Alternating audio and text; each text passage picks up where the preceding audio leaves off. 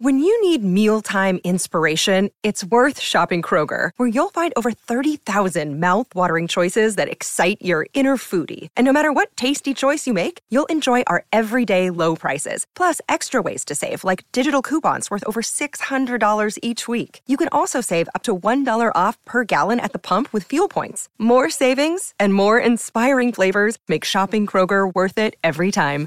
Kroger, fresh for everyone. Fuel restrictions apply.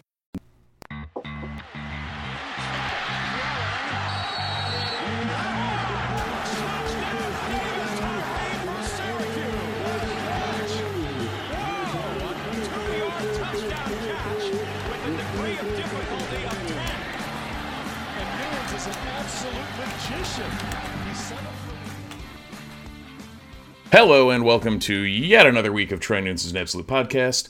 Uh, I'm leading the boat today, Steve Haller. Uh, Andy is not with us on this wonderful, wonderful Sunday evening.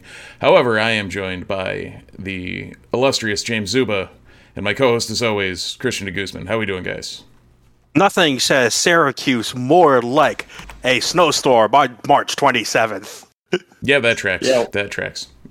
Yeah, wonderful Sunday. Speak for yourself. We got uh, some snow overnight, chilly weather. That's uh, may- maybe not so wonderful weather, but no, good good day and uh, good to be with you guys. And we got a lot of sports to talk about, so looking forward to the the conversation. Yeah, we're hoping that it all clears up by Friday. Obviously, that's when the um, that's when the spring football game is happening for Syracuse. We're all very, very excited for that. If you haven't seen it on the site, we're holding a uh, meetup for everyone at Nunes. Yay! Oh yeah. In-person things. Yes. seeing real Normalcy. people. Yay!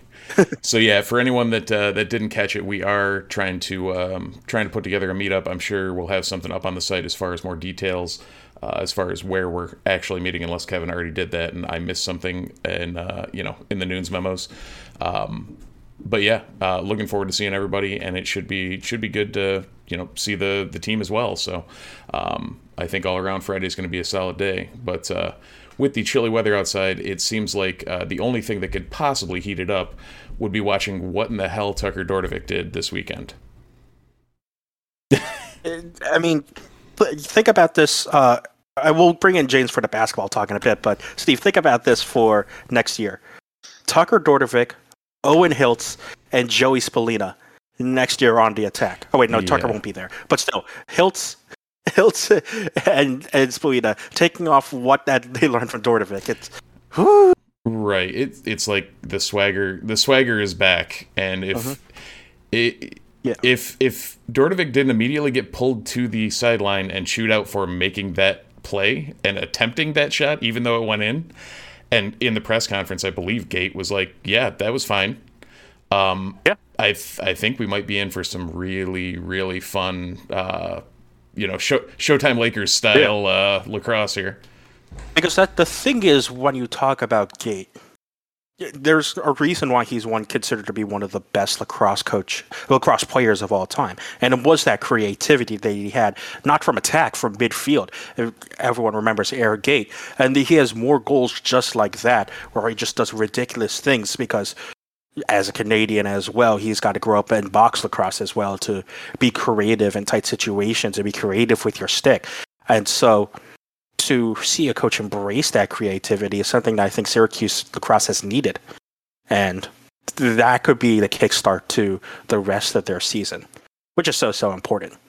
And Well, they're going to need a hell of a kickstart because the last four games are against uh, top 10 teams, I believe. yep, it's it's not great, but that's the kickstart for Syracuse lacrosse. The kickstart for Syracuse basketball for the 2022-2023 season is making sure people are back and actually going to play. We know the Boeheims are gone, but as James reported this week, Jesse Edwards is confirmed he will come back to Syracuse for another season. Not like that it was in doubt, but it's good to know it than to not know it. Yeah, great segue, Christian, and I'm glad uh, you have my mo down, and, and that is not knowing how to contribute to anything other than basketball. So ni- nice segue, nice segue there. Uh, yeah, shameless plug. We we did report this. It did seem like there was some confusion over that, and I could have done a better job spelling that out. But uh, you know, in the era of the transfer portal, or when players can leave early and, and begin their professional careers, you, you never know who's coming and who's going. Um, so when you do kind of have a scoop like that, it is kind of good to get out in front and and, report that news when you do have it. So we did learn that Jesse Edwards is coming back for his senior year, which which does make sense. You know, he's he's going to be a senior. Um, he'll have a chance to get his degree, uh, get healthy, reclaim the starting center position. Um, and look to add to his game and, and probably be featured a little bit more on the offense too. And would, would be curious to uh, get your guys' thoughts on this as well and what the general perception is. But I think it's an opportunity for, uh, and we'll see who's coming and, and who's going and, and uh, who's staying else. But but but you know, obviously, I think with, with, the rest of the roster, we'll see who's coming back. But I do think it is a good sign that you know no news is is good news for Syracuse in terms of nobody's come out and said they're going to transfer right away. Um, so I think not that guys couldn't transfer, but it does look like they're going to retain most of the roster. Um, but would would be curious to get your guys' thoughts on this. I mean, I think with Jesse back, it's an opportunity for Syracuse to kind of run the offense through the big man a little bit, kind of like they did in 20, 2015 with the senior Rakeem Christmas. Um, as we know, Jesse's been really good in the pick and roll, uh, really good anchor in the center position. Uh, we'll see if we get a little bit of man to man as well. But uh, I think it's an opportunity for Syracuse to kind of play through the center next year. Um, you'll have two senior guards up top, so uh, it'll be interesting to see how they, they run their offense without a Buddy Boeheim and without a Jimmy Boeheim, as, as Christian mentioned. So you run the danger of putting the same player on the floor at the same time, but I'd be interested to see Frank move back to the wing because you have Peter Carey coming in, and he's seems to be being built to be a backup center in an eventual starting center.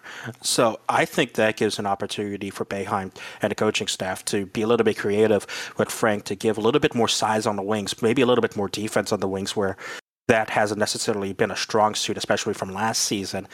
And yes, offensively, Jesse and Frank are kind of the same person, so that doesn't really help like in offensive spacing, but defensively, where the team was just so lackluster the past couple of years, that could give a really big boost. And I think Frank on the wing would be a very interesting experiment. Now, you don't know who from Malik Brown and Chris Bunch are are going to step up as well. We don't know if Cole Swider is actually coming back either. But there there's opportunity to be a little bit creative with the starting lineup, at least initially, before Boeheim figures out the eight guys he wants to play.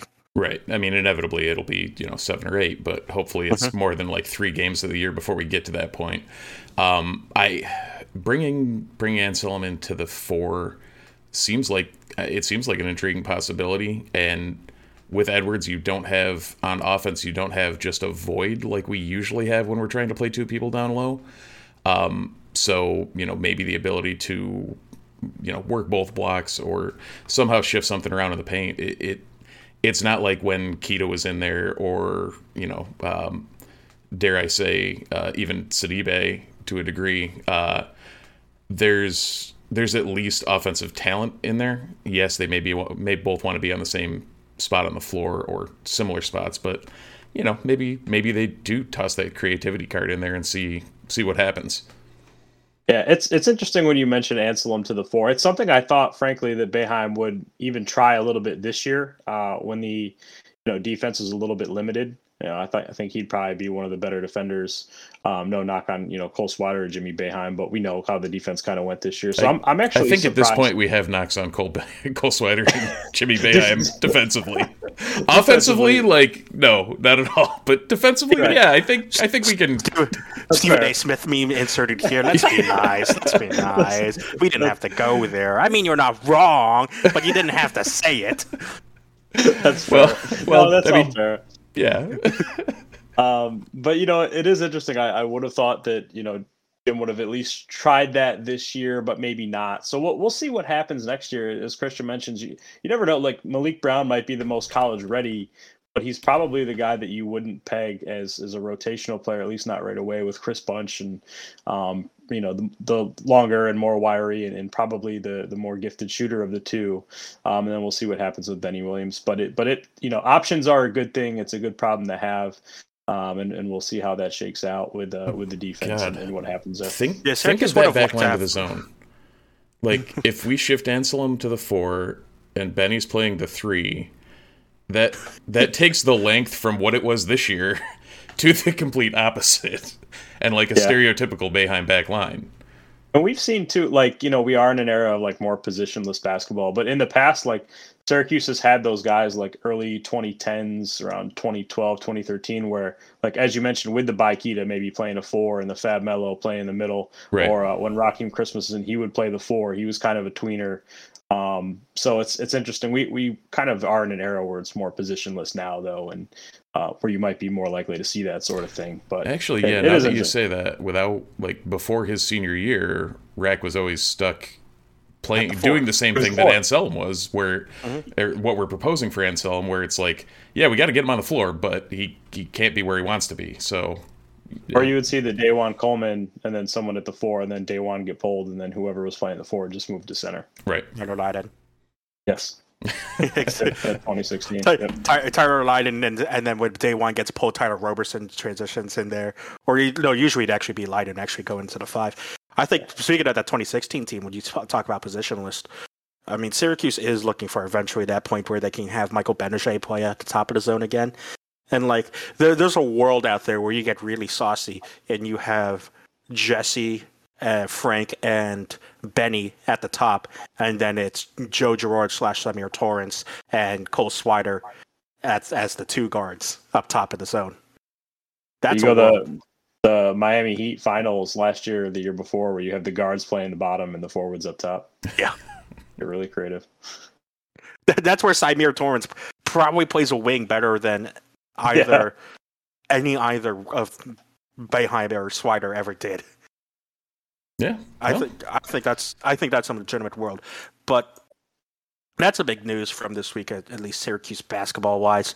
Well, uh, no. Jesse Edwards. That's the biggest news Syracuse men's basketball wise, because there's some even bigger news. Yeah, that's the transition I want to make. Uh, but before I get to that transition, um, Jesse Edwards again back for a senior season. We're starting to roll out a couple of season previews and reviews mm, for the yep. men's basketball players as well. So please check out the site as well for some of those previews. We're going to do some for the women as well, especially now that they have a head coach that they are going to roll with for the foreseeable future. No longer acting head coach Vonn Read, although he did well with what he was given in his situation. Syracuse finally has their woman to lead the program. It's Felicia Legette-Jack, who moves over from Buffalo after a great tenure with the Bulls down I 90. Yes, I 90, and trying to figure out the interstates. Um, but Syracuse finally has their woman. This is the hire that probably should have been made last year. A year late, yeah, but finally the right move. Yeah, and I think it if there could be enough of a no-brainer, this was the no-brainer.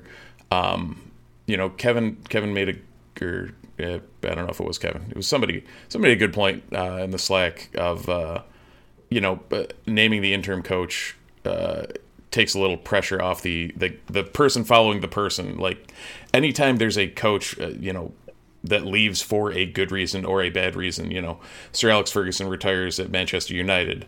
David Moyes, when he comes in, completely panned. The next guy also panned, so that was a horrible example. But um, but it takes a little pressure off of Legette-Jack to be able to build her team and be able to mold this into what she wants to see. And she did have uh, a great tenure with the Buffalo Bulls. Uh, I think what 201 and 114 overall. Uh, three NCAA, no, four NCAA tournament appearances. Didn't yeah, count this year uh-huh. in uh-huh. in there. So um, overall, I mean, it, it's it's a good look. She did have a tenure uh, as the Indiana Hoosiers coach uh, from 2006 to 2012. That went a little less well, but uh, you know you could always chalk that up to to getting your feet under you, especially as a younger coach. Um, she uh, floated around 500 there at 87 and 100. So um, I I think it was probably the right move, and I don't know if anybody has disagreed yet. Yeah, I don't know if I have anything to really add to the conversation just because we, we've kind of all hit on it and everybody thinks it's a great hire. But yeah, it's Christian, to your point, you know, Syracuse kind of got caught with their pants down last year and, and, you know, wanted to have continuity within the program for, for reasons that escape me. But I think it was just a scramble and, and they tried to put Vonn Read in place just as an interim head coach just for a year to um, you know, kind of bridge the gap and get kind of further away from that. Um, it makes sense. It's you know Felicia Legette-Jack had expressed interest in the role last year. She was very open about it. Yep. Um, she's an alum. She's had success, so um, it's a great great hire, and, and hopefully Syracuse can get sort of the right culture in place. I mean, I think we know that was a, a broken culture before, and, and she seems like the leader to do it. So I think that's the most important thing. You get the culture. Uh, she'll get her people in there. She'll hire the right assistants, and then uh, get the right kind of recruits in there as well. But um, certainly a step in the right direction for for Syracuse women's basketball. Yeah, and, and for, I feel like, yeah, I, the big thing about that as well is that uh, you mentioned that Legette-Jack was very, very open about wanting the position last year. Um, there was a report, I wasn't, I don't remember if it was from Syracuse.com or another outlet, but there was a report that John Wildhack uh, wanted Legette-Jack as the uh, head coach last year and pushed for it, but uh, apparently the board of trustees said no. So there is um, so, so there's so it's not a uncommon opinion from the um, not just from the public, but from people high up in the program that wanted Legette-Jack as the as the person to lead this program for the future. We saw it with the jersey retirement as well, the very first women's jersey to be hung up in the Carrier Dome rafters. So, like you said, James, this is now an opportunity to rebuild the culture around Syracuse, especially just after all the allegations that have come out and the evidence that's come out against uh, the previous coaching regime. Yeah, and I don't think there's any better way to do that than you know bringing back uh, a local, you know, Nottingham grad, uh, local legend, and the first person in the women's basketball program to have her number retired at Syracuse. So uh, it seems like there's the history there. She wants to be here. We want her here. I might as well run it back and see what happens. Yeah, and unfortunately, it will come with growing pains. I mean, there's a couple of seniors that have graduated. Both Carrs are in the transfer portal, as well as freshman Juliana Walker. So there's going to be another bit of time where it's going to be a rebuild of the roster, um, and it's going to be a time to uh, just figure out who she has. Maybe maybe some Buffalo players decide to come on over as well to maybe instill some of the culture that she built there in Buffalo to also uh, build up here in Syracuse. But I think uh, the transition will be a little bit tough.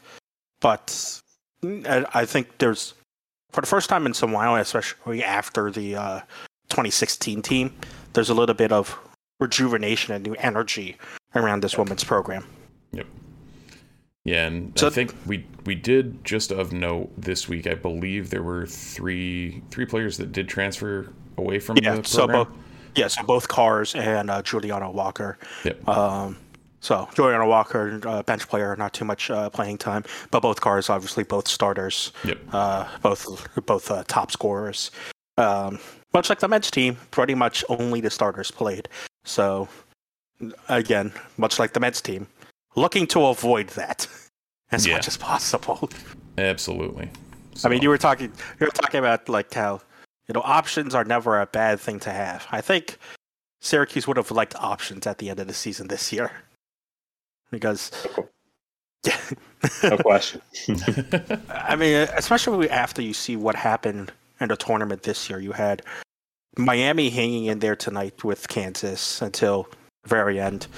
Uh, UNC making the run from the eighth seed. Um, a team that, while Syracuse didn't quite beat, stuck with pretty much the entire um, in the entire game, almost beating Duke in the ACC tournament. Like, they're, it's another one of those seasons where I think Syracuse fans are looking at this tournament and being like, yeah, this this was another tournament where a bullcrap 11 seed run from Syracuse could have exactly happened. Oh yeah, and yeah, Miami totally. basically did it, didn't they? I mean, that mm-hmm. was mm-hmm. that they and and today actually was the most Syracuse they could have Syracuse as far as mid 2022 season. Syracuse, where they were up five at the half or up six at the half and lost by 20. Yep.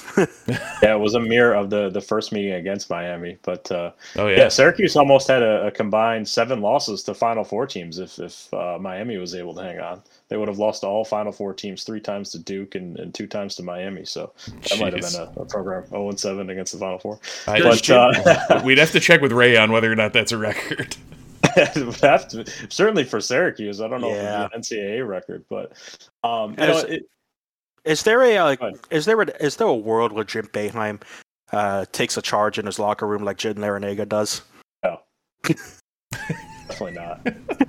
Uh, that that was awesome to see. Uh, yeah. For viewers that didn't see it, they they showed uh, a clip of Jim Larrañaga giving a pregame speech to his team, and he said, "Ah, who's going to be the guy that gets in front?" And then he just falls over in front of his team and pretends to take a charge. That was great, man. Jim Larrañaga's awesome. Like That- great energy, always smiling. Uh, kept it light. Maybe I don't know. Maybe it kept it a little bit too light, but they just So ran now- into a buzzsaw in the second half. So now we know how to dif- differentiate between Jim Boeheim and Jim Larrañaga. Just ask one of them to take a charge. There we go. Yeah, th- throw uh throw the gyms in there and, and uh Larry David and, and see which one takes Yeah. the charge. You'll know who Mhm. Jim Larrañaga Yep. is. So No, in the J- so in the movie, Larry David plays both Jim Boeheim and Jim Larrañaga, right? I think so. Yeah. Double agent. Yeah. that seems the only Um, way. Uh, to, your- to your earlier point, Christian, though, it's interesting. I think Kevin kind of pointed it out too. It's like this is the exact kind of tournament where Syracuse could have got in as a 10 or 11 seed, mucked it up, and made another Sweet 16. Because this year, of, of all years, especially, like there were no dominant teams. Like it's not like last year where Gonzaga and Baylor were by far and away the two talented teams. And uh, but no, this year it was like the the playing field was level. You know, we we saw the the upsets. You know, UNC obviously making a run to the Final Four as an eight seed, uh, St. Peter's um, you know, even someone like a UConn getting upset first round, teams like that. We we saw a lot of that this year. And uh, certainly when you have a, a team like Syracuse that, you know, obviously we all know what this team was this year. It was the defense that really lacked. But, uh, you know, if they could have just, you, you look back to some of those games, uh, you know, like the Miami game, it's two games that they could have won. Uh, the Wake Forest game, you know, we circle all those ones and say, well, this wasn't a, a you know, I think the Syracuse team was a little bit better than their record reflected. I think we kind of know that, but it's just the defense and you know some late game turnovers that really uh, really hurt the squad. But uh, you know, they're probably like one piece away, maybe two, um, of keeping like a Quincy Guerrier to where they could have been an NCAA tournament team this year, and it's certainly a year where they could they could have made something happen. Definitely. We'll continue with some more uh, tournament talk um, after we take a little halftime break. Thank our sponsors of Troy Nunes is an Absolute podcast, Home Field Apparel, who continue to release all your favorite throwback merch and apparel. Steve, I'm pretty sure you have the exact read. No, I actually don't. But uh, Okay. yeah, it, again, something Andy always does, but usually it's pretty good vamp. Uh, Yeah. Basically, home field is dropping weekly and will continue through the tournament. Uh, new new merch from teams, be it new teams, old teams, uh, anyone that they sponsor. Uh, they did last week or two weeks ago pick up the uh, uh, well recently we yeah recently removed uh, darlings of the tournament in the Peacocks and. Uh, that Strut of Destiny shirt I still still think I may buy just because. Um, but yeah, uh, I, if you want and enjoy really really comfortable vintage apparel, Ladies and gentlemen, Home Field have released St. Peter's joggers. oh boy, Nice. oh boy, warning klaxon. Breaking So- Yes, that's a breaking. So so if you in the lower third. Yeah, I, I don't have a button for that one yet, but uh, if uh, if you want some really really comfortable pants, they have really really comfortable pants, and you can get a peacock on them. So uh, if you want to get ten percent off of said peacock pants, uh, throw code NUNES N U N E S in the um, in the the discount little bar that they have during checkout. And uh, you can you can have yourself a pair of very comfortable vintage apparel pants that uh, I'm pretty sure Pregler, no matter what he does, doesn't take off. So, Yeah. Mhm.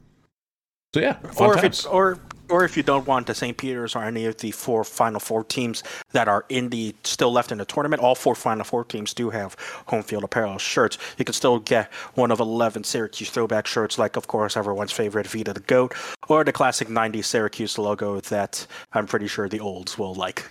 I think I wear I don't that on think any every other Syracuse cast. fans. Yep. I was gonna say, In, indeed, I think I don't think we have Syracuse pants yet. We're still waiting for No, Andy to jiggle around with Connor Reth getting an auto on the Syracuse pants. what were you saying, James? I don't think any Syracuse fans want any gear uh, from the, the teams in the Final Four. No, that's a Syracuse. No, no Syracuse. Certainly no no Carolina. Uh, I Mhm. could, can't imagine there'd be too many Villanova Syracuse fans, and uh, you know maybe maybe Syracuse fans uh, feel bad about the 03 title and toss some Kansas fans a bone, but I don't yeah. think there's any Syracuse Kansas fans out there. Yeah, I'll give you that. The uh, it, it's weird with that with that Final Four, especially after this tournament and how weird it was. But um, yeah, like, and none of them have any crazy cool like vintage logos that I would grab either. Like I think I mentioned last week, Notre Dame has that weird like dunking dunking jacked mm. Irishman. Yeah, that, that I was just like, huh, that's that's weird enough that I would love to buy that if it wasn't Notre Dame. I kind of like the the Kansas Jayhawk, the, the old school Kansas logo where the Jayhawks crossing its legs. I kind of like that. Oh one. yeah, yep. But, mm. but, you're right. The, the Duke Blue Devil literally looks like Mike Krzyzewski, uh, the throwback. It's like they knew this was coming. They knew they were. yeah. mm-hmm. But yeah. it looks like an old devil, cold yep. Coach K looking guy. I don't know anybody would want that. That's not that cool. Exactly. Well, Home Field Apparel, get all your throwback uh, apparel. Uh, again, code NUNES, N U N E S, at checkout for 10% off. We talked about the Final Four. Let's talk about the Final Four and how we got there. Uh, your Final Four Duke, UNC, Nova, Kansas. The Battle of the Blue Buds, Blue Bloods, and maybe Villanova, depending on where you stand. We might as well talk about it because that's one of the big talking points on Twitter right now. Is Villanova a blue blood? I'm not old enough to contribute to this conversation. I, I, would say no, and, and Steve, if you disagree, let me know. But uh, you know, obviously the the 1980s title with Rollie, they were kind of like a Cinderella. That wasn't like a dominant Villanova team, yeah. and, and, not to discount the title, uh, but Nova's kind of had this this recent resurgence that's that's all very impressive and all all led by Jay Wright, and they've they've had some tremendous success. But I don't know that that makes you a blue blood necessarily. Um, certainly not the, the same level of success early as teams like you know obviously there's there's Kentucky jokes going out there, but certainly not Kentucky, Kansas, you know Duke and UNC. Um, but I, but I do think like as, as time gets as time passes, you know, and we we go out maybe another decade, and if Nova has another title or another Final Four run in that mix, uh, I think they do start to become a part of the conversation. But when I think of Blue Bloods, I think of, of history and, and, success, and I don't know that Villanova has that same level of success as those other programs. Although you would have to throw them into the conversation, uh, certainly a top twenty program of all time. Uh, maybe even a top 10 at this point. So, um, yeah. certainly right there. But in, in terms of blue bloods, I, I think there's only really four blue bloods in the game. Yeah, and that's I I would throw them in the same conversation that we're in at Syracuse of like and you know that we've actually moved down the pecking order recently with you know what's been happening. But um, in that like uh, for for tournament terminology you know the next four out type thing um, probably not next four but like in that group of teams that's on that cusp of like yeah they've been really good for a decently long amount of time um, and i guess it's slightly different than syracuse where we've been good for a very long amount of time and like they've been better for a shorter amount of time. So it's kind yeah. of a weird, weird dichotomy between them. And uh, I'm I'm also on the Nova out uh, Nova out talk. Like the the the four blue bloods thing is, and even you know you look at it historically, you would have said the UCLA's or the Indianas or whatever. Like uh, they're they're in their own category too of they haven't been able to sustain. Like there's been the the history, but not at the top anymore per se. So it's kind of a weird one. Although I don't know. I think it officially. I think Justin Moore is officially having Achilles surgery now.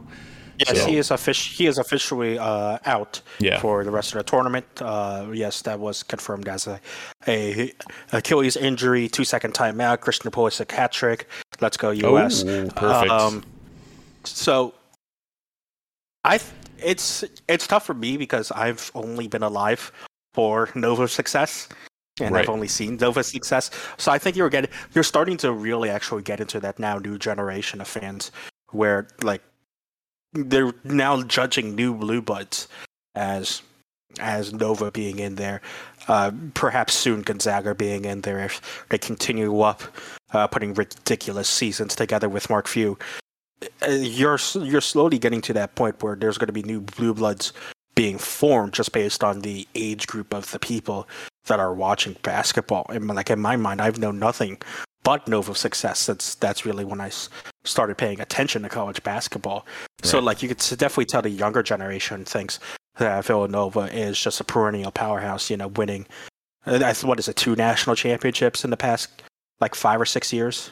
Yeah, 2016, right. 2018. Exactly. Well, so as dumb as it sounds, is it for Nova? Is it the same thing as Cuse, where if Jay Wright moves on or goes somewhere, what's Nova?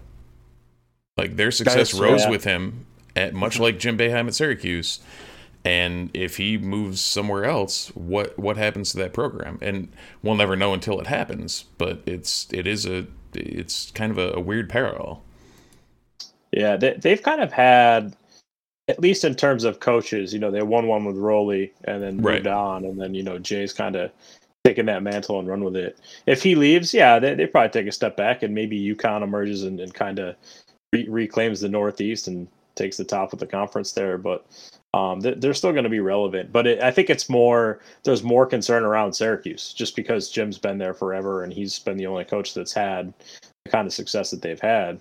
Um, so I think it's I think Nova at least like you know that they're going to be at the top of their league, whereas Syracuse right. is fallen considerably. You know, haven't had a top five finish in the league since the first year since they joined. So uh, it's it's more nebulous around Syracuse than than Villanova, I would say. Yeah, absolutely and you know they they've had obviously three titles and and you know a 2009 Final Four as well, and now they're here again. So they've they've certainly had more recent success. I mean, it should make for yeah, it should it should make for a very very interesting New Orleans next week because you have you have because you have two very intriguing matchups for two drastically different reasons. I would say because Villanova and Kansas feels like Titans going at each other. Villanova a little bit back because of the Justin Moore injury. Yep. But then when you have Duke and C, to a neutral, it seems like Duke should win that game hands down. But then when you consider what happened in Cameron Indoor to end the season, that mess that same game isn't as clear cut. Yeah. And you know it just feels UNC... like we're gonna get Duke Kansas though. I just yeah. it just I... feels that way, you know, like yeah. UNC took the, the last one. They left a sour taste in their mouth, and Duke's coming out for blood right now. Coach K, all the storylines. It just seems like we're going to get Duke, Kansas. Yeah, and on the other side, without more Nova, I, I don't know if Nova can withstand what Kansas can throw at them.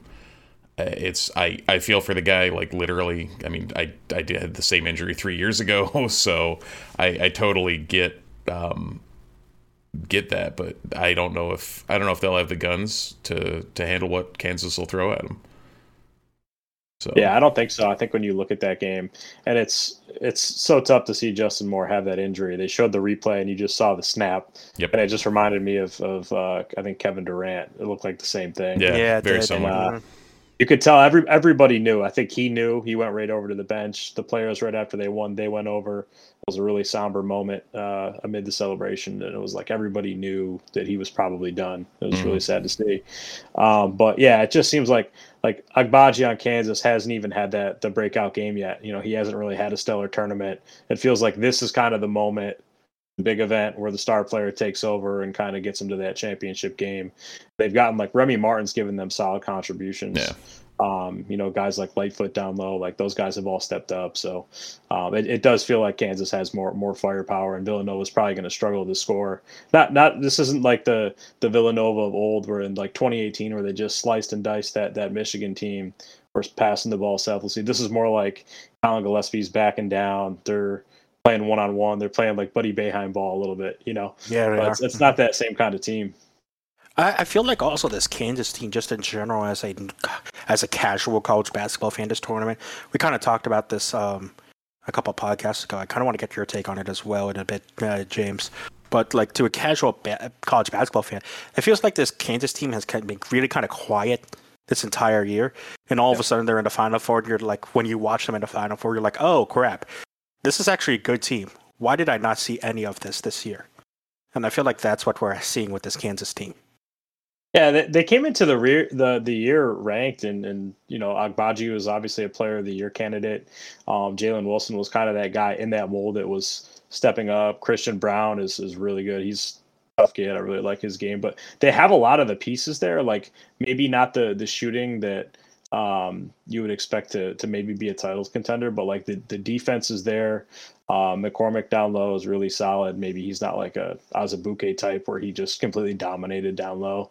But it, it, did seem like they kind of flew under the radar a little bit nationally maybe because we're all still so nauseous about all the the Coach K retirement tours, and that's that seemed like what really dominated the the sport all year during the regular season. But it does make you know total sense now, where you see kind of the run that they went on. They had a favorable draw, even if they got Auburn, let's say in that that Elite Eight game.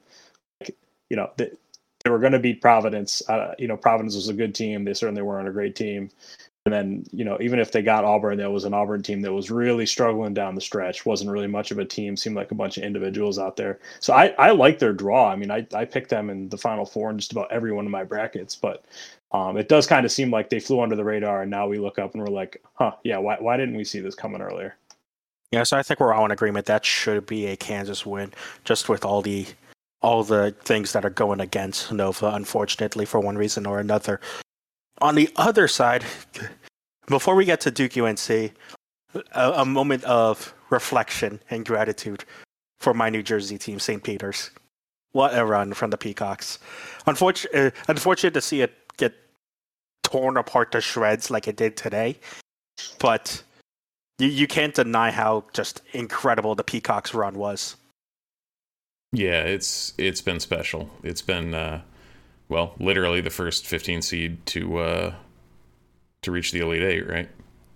Yeah, first 15 seed to reach the Elite Eight. The only 15 seeds to reach the um, Sweet 16 prior to St. Peter's were last year Oral Roberts, and then everyone's favorite FGCU against mm. Georgetown.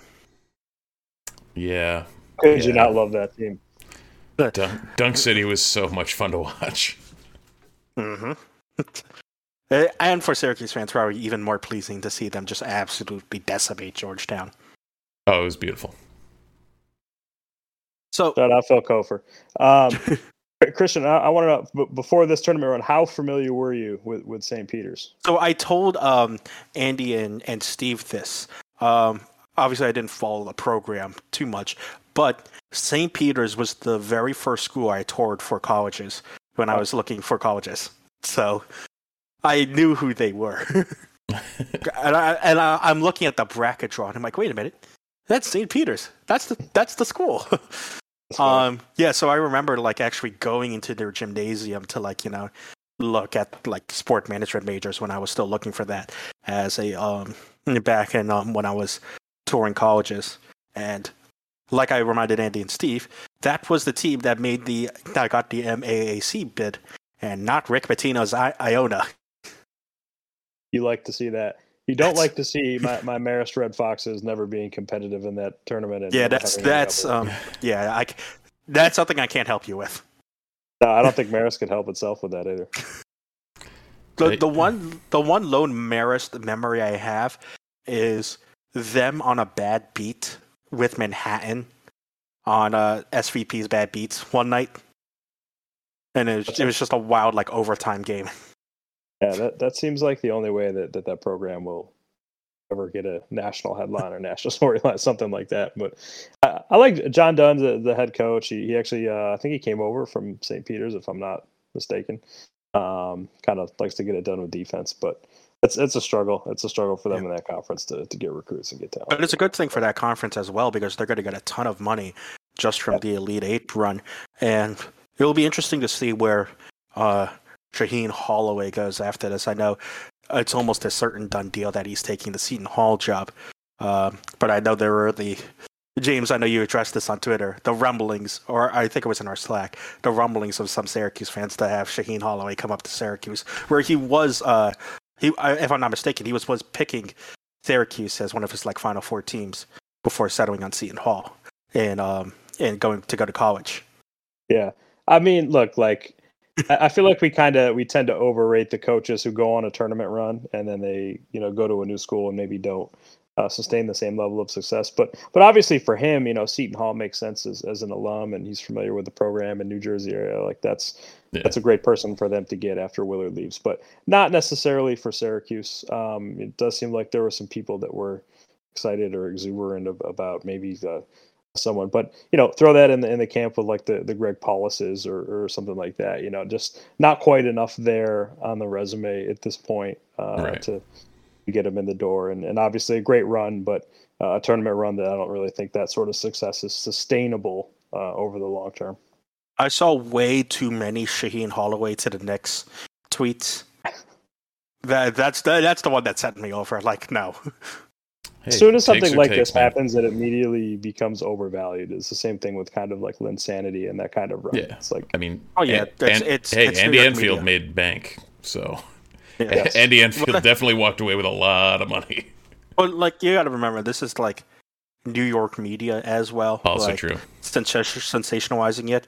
Uh, being from the tri-state area, James, you're working in there for the past few years as well. Do you know that you know New York sporting success hasn't necessarily been a thing in the tri-state area for the past like decade or so. So anything remotely, rem- anything remotely close to it, uh, s- turns the city into an absolute mob pit. so, yeah, and, yeah, exactly. Like you saw it with the Bing Bong, and um, I-, I think that was that was like the perfect storm that we haven't seen from like like maybe even since like the 90s 80s 90s st john's teams um, we haven't seen that type of like new york media frenzy around like college basketball because really there just isn't that uh, type of same college success in the new york city area. And you've again you only really have seen it with those old school st john's teams. Yeah. Um, and so that that st peter's uh, story is i think really the first like real college success that new york has really attended to and seen for and, and quite some note, time. I did not realize until right now, thanks to Wikipedia, their men's teams are the Peacocks. They appropriately dubbed the women's teams the Peahens. The biologist in me is very mm. happy with this. well this this is what happens when you put a biologist on a sports podcast. Indeed. and also, all for right. the record, the first school I toured was Siena, so all MAAC all oh. around. Uh, all, all MAACs. All the MAACs. What a great conference. It's a shame that they're not usually um, athletically relevant. Yeah, I was going to go play football there, and then they canceled their program two years after, so I was kind of glad that worked out. Mm. All right, let's get to Tobacco Road. I mean, no matter what team Duke was playing, you knew that the TV and media headlines were going to be salivating over it. Um, if you didn't know, Eh, because you turned the TV on mute for some reason, or you have avoided social media, Duke and UNC have never played in an NCAA tournament game, let alone a Final Four or championship. So this will be the first time in national tournament history that the two Tobacco Road North Carolina teams are playing against each other. And if you weren't sick of the Coach K retirement tour yet, there's a lot of media attention that's going to be in North Carolina for the next couple of days. Finally, Coach K will get the recognition that he so rightfully deserves. Uh, hasn't been talked about enough. Such an underrated coach. Uh, hasn't quite been given his due, but now we know uh, most Final Fours of all time, 13, passing John Wooden. Uh, just a tremendous coach. Uh, we should all look at him with with praise. Uh, we should all, you know, idolize Coach K for all the success that he's had at Duke. I sense some facetiousness here, James. Oh, what makes you? What makes you I'm just shooting. I'm shooting in the dark on this one. so you, you know what? It, the whole thing, I've I've actually like got really bothered by Duke, and, and like many, I'm sure have have wanted them to lose, um, just so we don't have to keep talking about the extension of the Coach K retirement tour and so on. And said, shut up, shut up, Paolo. Don't don't. He's the goat. No, shut up, Paolo. So like we we hear that stuff all the time and he tries to like play it down. And I've I've kind of like I've been like, why why am I getting so upset about this? Like, why am I, I getting like like why do I like hate Duke basketball? So I've never hated Duke basketball this much. Um, but I think it's kind of you know Coach K the constant trying to downplay retirement tour stuff and say no, this isn't my season, it's their season, the stuff like that, and it, it just kind of strikes me as a little disingenuous. Um, I think he knows it's that it's about him, and I think he likes that it's about him, and he downplays all that. But also, it's it's the media coverage too, and, and all the people who kind of like look to Duke basketball, or like I have friends from this area that like Duke, and it's like, well, you you've kind of fallen for the propaganda trick and the cult that is Duke basketball. You have no connection, you have no alumni ties to Duke, you have no uh, geographical ties to a private university in Durham, North Carolina. Um, so it's it's kind of the people that have like fallen for the the veneer or like the the false um, you know promotion of of greatness. And you know obviously the success has been there but it, it's it's just a little bit frustrating when you see people that, that like idolize this program for reasons that are you know like uh, like almost like propaganda or like you, you have no ties to this university. You've fallen for the trick. Oh, I, I don't know. That's way off the rails but that's that's why that's where the facetiousness comes from yeah no Yeah. that that tracks and like i i think anybody who yeah that uh, i'm Yeah. i'm 100% there with you like it's and it's been one of those things for years where it's like i will always acknowledge Krzyzewski is a very very good basketball coach and probably the goat no question However, the the pageantry just it's Yes. like come on guys. Like just what, what really upset me was It's- it's like, like- that It's like Brady returning to the Bucs. Like I get it. You're good. Yes. Like That's retire, ex- like- spend time, go spend time with your kids, dude. Get out of here. Like, Right. Go Yeah. live life. But but yeah, what, what really like uh, is upsetting about like the Duke stuff, I think, is like sort of ESPN and, and how it, it came to be and the coverage and how ESPN has ruined sports in recent years, but how ESPN started with the Big East and, and how this all began. And now it's like evolved into this thing where we're putting on this this display of the final home game of Coach K. And it wasn't even his last game, it was the final home game in Cameron Indoor. And we, we blow it up for a, a full day coverage and the, the false idolatry that was on display. Like we should all like kneel down to Coach K. And like that's that's where like I think some of this stuff is coming from too. Like we really need to pump the brakes on here. Remember that this is sports, this is college basketball. Let's keep it in perspective. Yes, he's an amazing basketball coach, but sometimes we go a little bit far with with hyping this thing up. Now that said, what are we gonna do when James Arthur decides to wander out and uh, like he's probably going to be the guy like one of the guys I work with at work where just one day he just doesn't show up, doesn't tell anyone. He's just like the next press conference instead of Jim walking out, it's red. He's he's he's not walking out to his retirement press conference with every time we touch. No, definitely not. That- And I think that's Oh no! part If of he, the but he likability. he may and be completely pissed off the entire time because somebody set him up for it. Which which I put for Springsteen. What is it? yeah, which Springsteen song has Boeheim saved for his retirement press conference intro song? These things I don't Uh, know. You're the Jersey guy. Come on, you tell us. I can't tell you either. I'll be honest. Maybe Probably- Glory Days. Probably, I was just gonna say Glory Days. That'd Yeah. probably be the one. But J- Jim's gonna retire. It's gonna be like after next season. It's gonna be like a month or two, and he's gonna come in and say, "You know what? I'm not doing it," and we're gonna give it to Autry, and that's that. Yeah. And there'll be a press conference. There will be questions, and that that'll be the end of it. Mhm. And he'll walk out. I'm interested to see what kind of approach that he's going to take. Is he going to be at the games afterwards? Is he going to be a shadow over the program, or is he going to after- be somewhere far guys, away? Or... His, his press conference is going to be at uh, Hancock International Airport, and then a plane is going to fly in, and then off the plane comes Mike Hopkins. that would be great. No, it'll then yeah, it'll plane- be Weitsman's plane that brings Hopkins to the airport, Mm-hmm. and then There we go. Yeah. The motorcade to the Carrier Dome, because you have to hold that in the Carrier Dome. If you hold that press conference in the Mellow Cellar, what are you doing? sounds right. Mm-hmm. So yeah, Yep. no, that's that seems about about 100 percent accurate. Yeah, but I, I think I think a lot of people are with the track of like, yeah, I don't think Boeheim's doing a retirement tour. That's it's just gonna Uh, happen. Doesn't want to bask in the spotlight. Wouldn't want to make it about Nope. him. Nope. He's just going to Yep. want to sail off into the sunset quietly. Yep. Like I said, the spotlight's in North Carolina slash Louisiana because that's going to be the game that everyone looks forward to. Um, you know that one press conference meme where you have that one guy on the side and then 200 microphones on the other guy. Villanova, Kansas, Duke, North Carolina. Um, that's basically what's what we have here. And yeah, we all know what happened. Duke won it at Chapel Hill. Tar Heels won in Cameron Indoor at the final Cameron Indoor regular season game for Coach K. There's storylines abound for this game, and it, it'll be interesting because it, it it feels like just the first the team that makes shots wins. I think because Yeah. it, it comes down to both guards making shots. Like if the guards are making the shots, you know the big men are going to make their shots or at least attempt to over Mark Williams and Armando Bacot. That'll always be a great battle, but it's going to come down to the guards and can they make their shots. Yeah, and as we've seen with North Carolina, Caleb Love has really stepped up throughout this Yeah, tournament. mhm.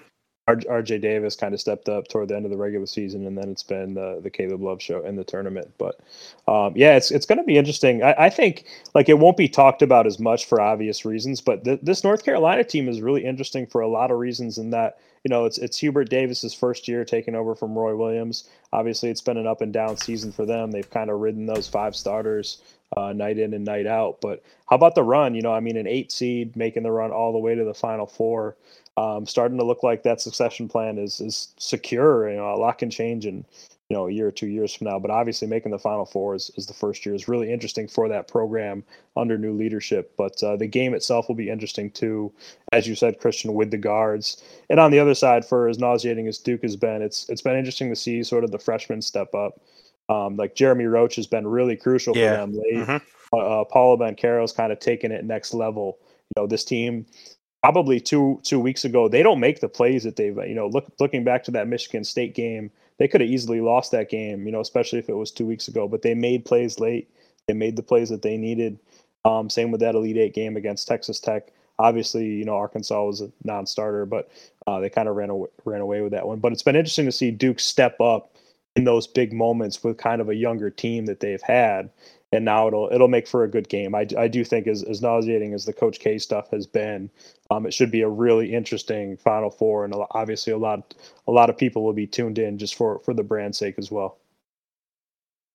Yeah, and, and again, like you said, like I, I've been really impressed with Jeremy Roach, who really is kind of like I'm not sure. I don't remember if he's actually like starting or not, but uh, he like he has really stepped into like like be that third guy that plays off Banchero and plays off Mark Williams.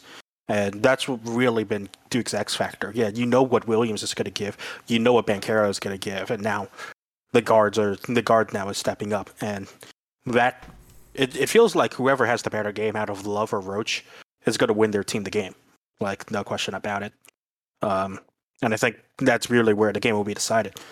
Um, you could go into like the coaching and stuff like that. We all know what like the intention's going to be on on K, but it makes kind of simple it's down. To Love hit their hit his shots? Can Roach hit his shots? Yeah, totally. And it's it's interesting with Roach because I, I feel like it kind of started with that Syracuse game a little bit, in that Syracuse is basically saying we're going to take away Griffin, we're going to take away Keels, uh, we're going to try to clog it up in the middle, so Banchero and Williams can't get theirs. And if it's going to be Roach that beats us, then I guess you live with that. And it turned out, you know, down three late, he's the guy that hits the three.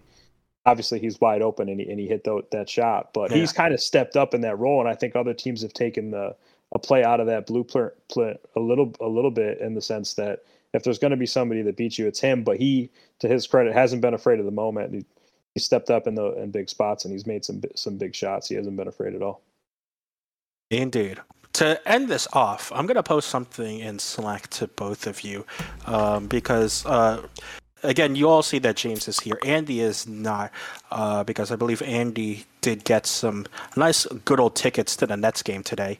Um, Shout out Andy.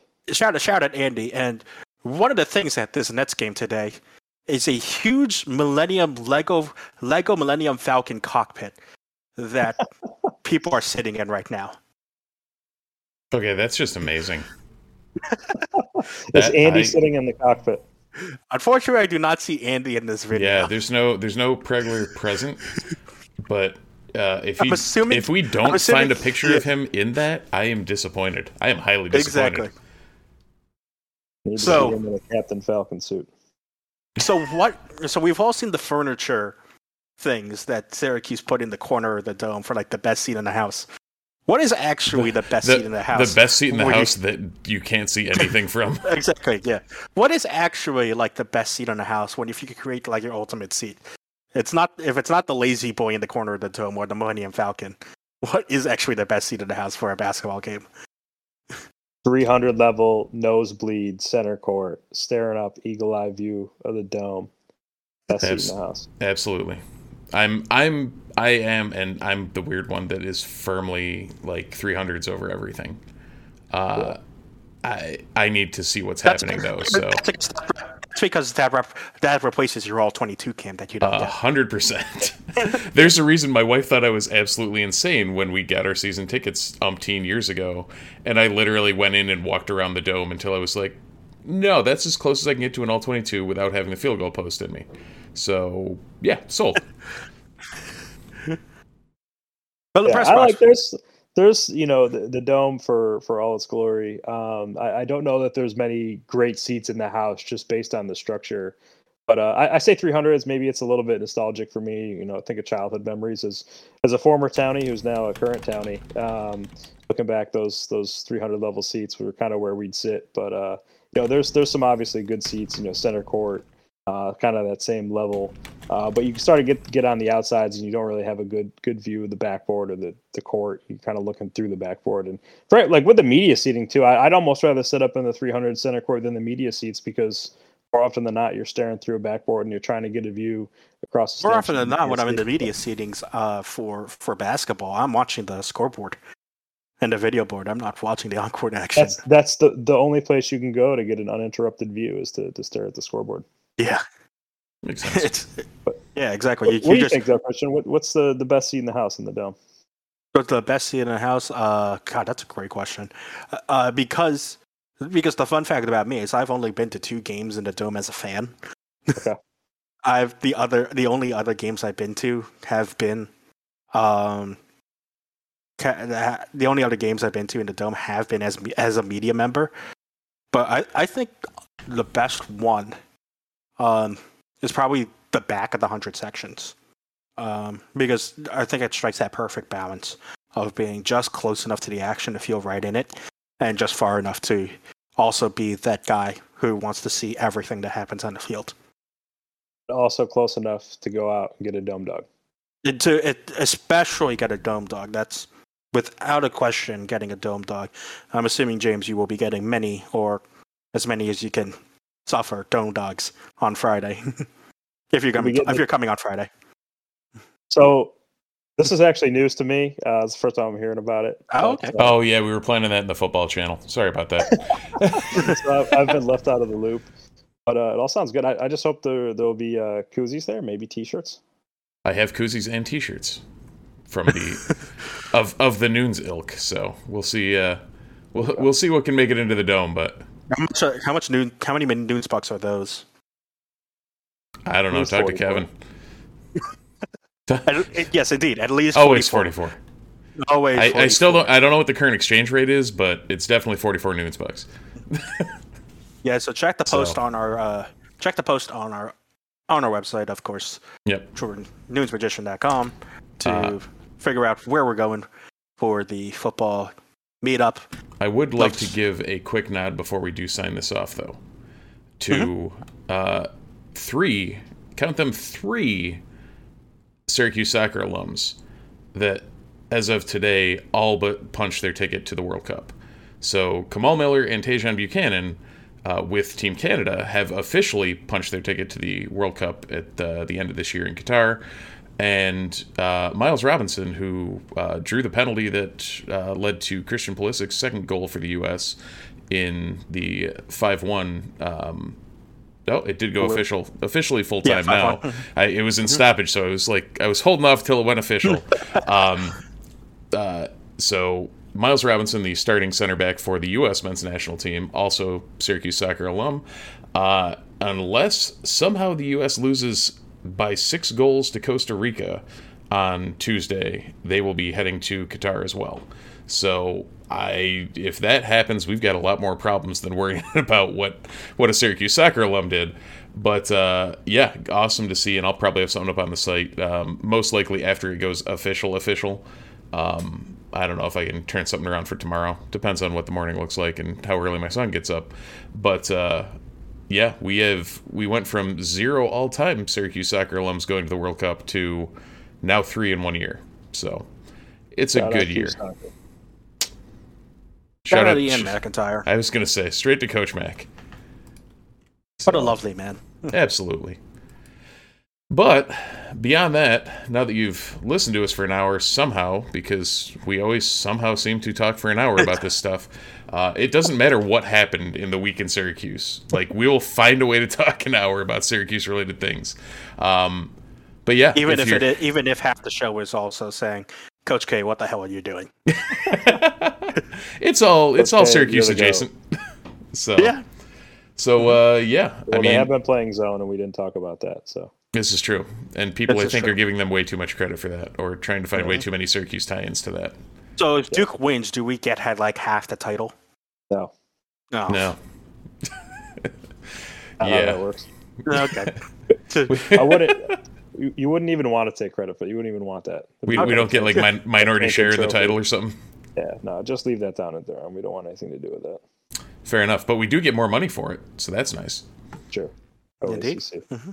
So that's it's always the the NCAA tournament conundrum. It's like, do I root for us getting more money for the program or Duke losing?